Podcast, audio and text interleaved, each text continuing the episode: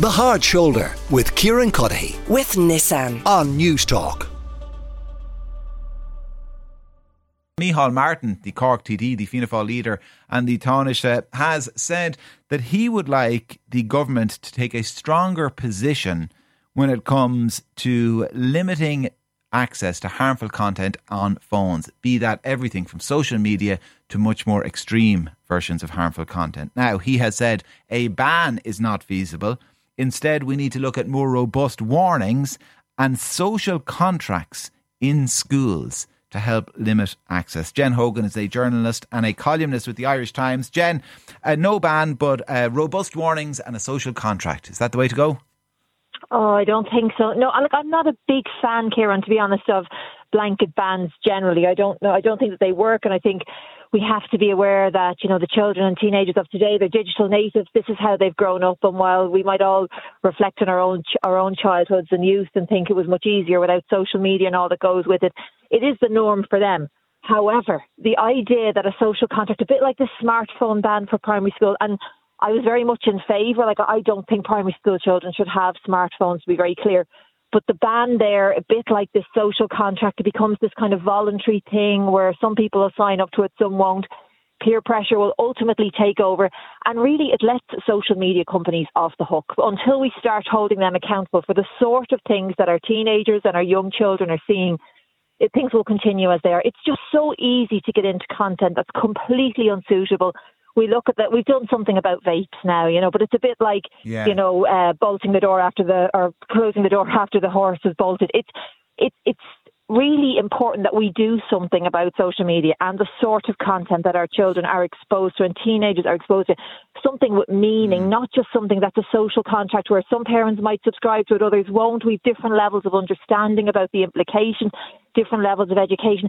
Every child deserves to be protected. And if we can do it with alcohol and we can do it with vapes and we can do it with cigarettes and we can do it with other things, we need to have some very serious legal rules around social media. And what, what rules should they be? I mean, short, short of those companies themselves playing their part, as you said, they're kind of hmm. the missing piece in this jigsaw to a degree. We'll talk about that in a moment. But short of that, I mean, is it? You, you said you're not a fan of blanket bans, but in this case, are you Yeah. making an exception?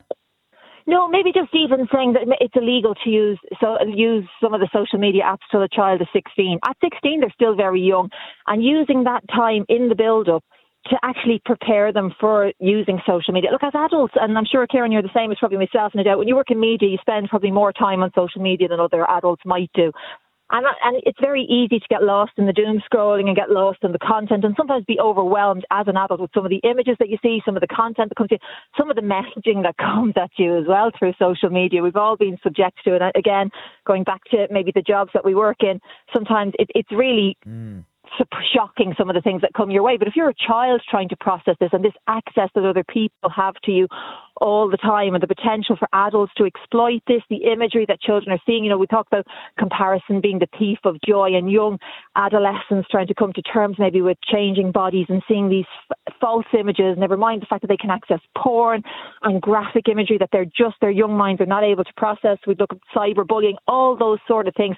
We're handing them phones, we're allowing them to use phones, and it, uh, and we're not legally, we're not supervising it with any Yeah. kind of legal consequence at all.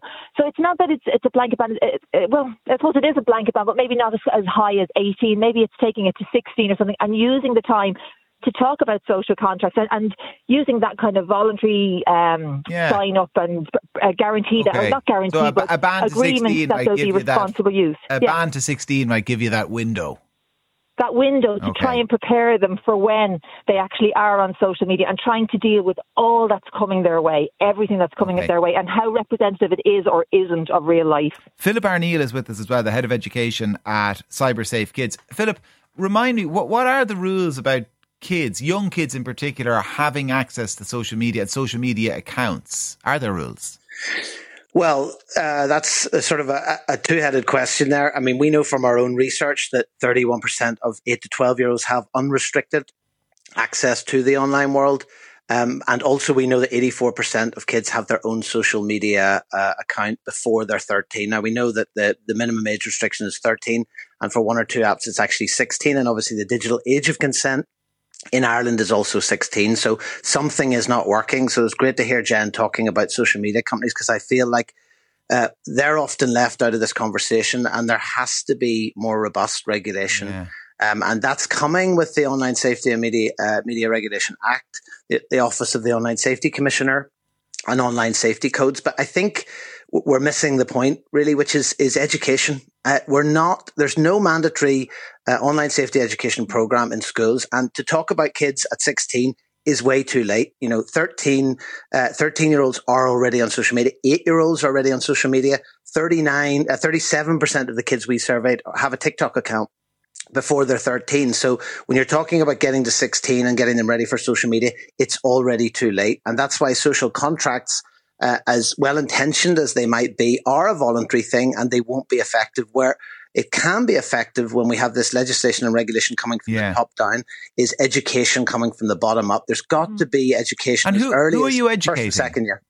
We've got to educate the children. We've got to educate the parents. We've also got to educate the teachers because teachers, 74% of teachers told us that online safety is a significant issue in their school, but a lot of them, 45%, feel that they're not equipped to deal with it. So mm-hmm. there's a teacher training question. There's also the, the issue around parents where We've got to increase awareness. We've got to increase understanding of what kids are doing online. And then also, and as Jen correctly said, you know, kids are going to come across whatever content, no matter what platform they're on, no matter how safe we think the controls and the restrictions are. So we've got to educate them what's what what, what the benefits of being online, but also the dangers and how to deal with those appropriately when they come across them. Yeah, Jen, what about parents here? And I, and listen, my kids are very young, so I, I I'm kind of exposing myself to accusations of naivety here, um, you know, or kind of blissful ignorance. But eighty four percent of kids aged 8 to 12 have a social media account. Now, there's no way mm. that many kids have a social media account without their parents' knowledge. It would suggest that lots of parents yeah. are kind of shrugging their shoulders or, or, or, or just accept the inevitability and are letting them do it, knowing it's against the rules.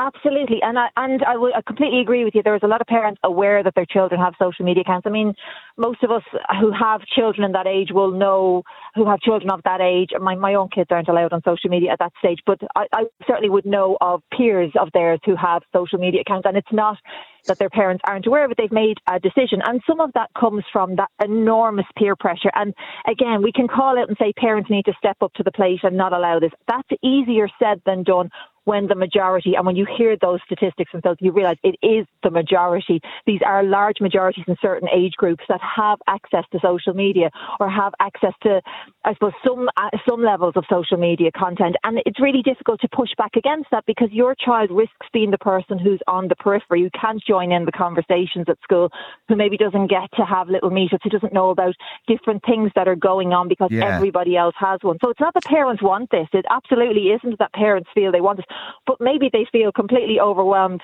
and completely unable to push back against it when there is such a majority about it. I mean, years ago, we'd have thought it was crazy the idea that primary school children have smartphones. Now here we are heralding this wonderful initiative that will see a, a smartphone yeah. ban, only it's not a smartphone ban, it's basically an agreement, a, yeah. a, voluntary agreement that everybody won't sign up to. I do agree with Philip completely about education, and I suppose that's why I hate the idea of just putting it back on parents alone, because not every parent is familiar with how social media works, with all the different apps that there are. The kids tend to be one step ahead of us the whole they time. Do, but you know what, Jen, as well, I, I, I, that that argument becomes weaker and weaker with passing years, yep. doesn't it? Like mo- most parents we're talking about with kids in that age bracket are in their forties or fifties. Yeah, and they're they're not Neanderthals.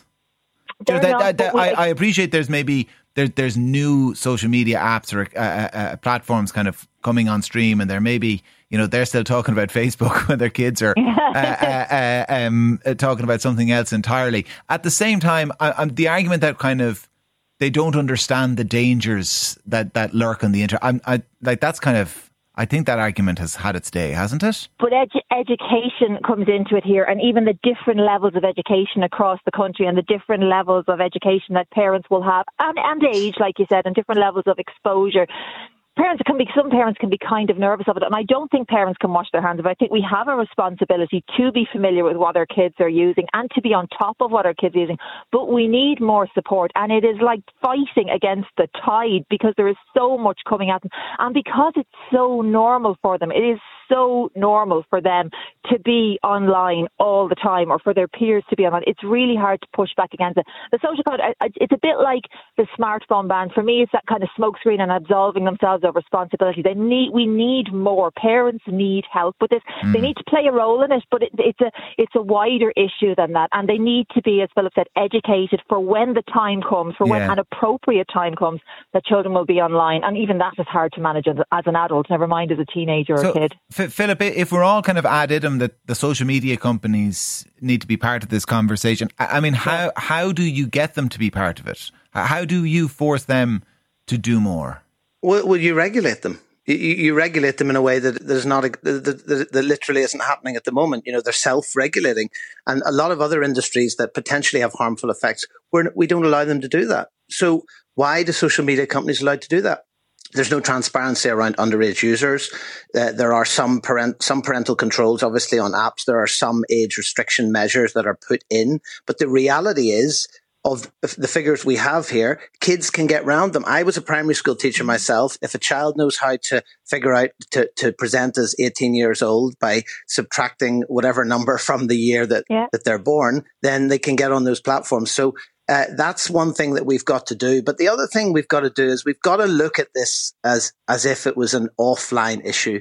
So all the things there that we're talking about, you know, parents being overwhelmed, th- these are all things that we fully acknowledge, and that's one of the things that we're trying to do is to increase parents' awareness. But I also agree with you. It's no longer acceptable to say, I don't know what my children are doing because in no other area of life would you allow that to happen. You would never have your children going off to the park with people they don't know or people they'd met online or people you hadn't met. You wouldn't send them off uh, down to the shop to do the shopping uh, unless you could be uh, sure of their safety. You certainly wouldn't let them uh, have the keys to your car to drive down the road. So why then are they allowed to be unsupervised online? And that's what's happening. And the reality mm-hmm. is actually, in, in it, it, seems like it's safer. They might be in the bedroom, mm-hmm. they might be, um, uh, you know, somewhere in the house, but actually they have this access to content, and more importantly, the online world also has access to them.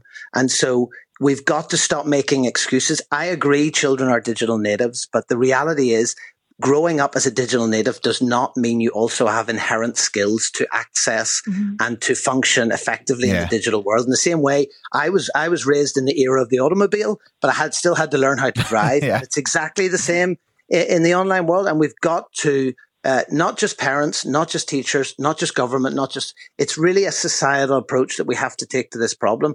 And we've done it with other issues yeah. where there's risk and harm to children and young people. And there's no reason why we can't do it as a society for this same issue. And it's going to yeah. cause a lot of issues down the line because children mm-hmm. are doing things that they shouldn't be doing yeah. and they're on well, places that are not designed for them. Already causing issues. Uh, Philip Arneill, who's head of education at CyberSafeKids, and Jen Hogan, the journalist and columnist with the Irish Times. Thank you both very much uh, for joining me.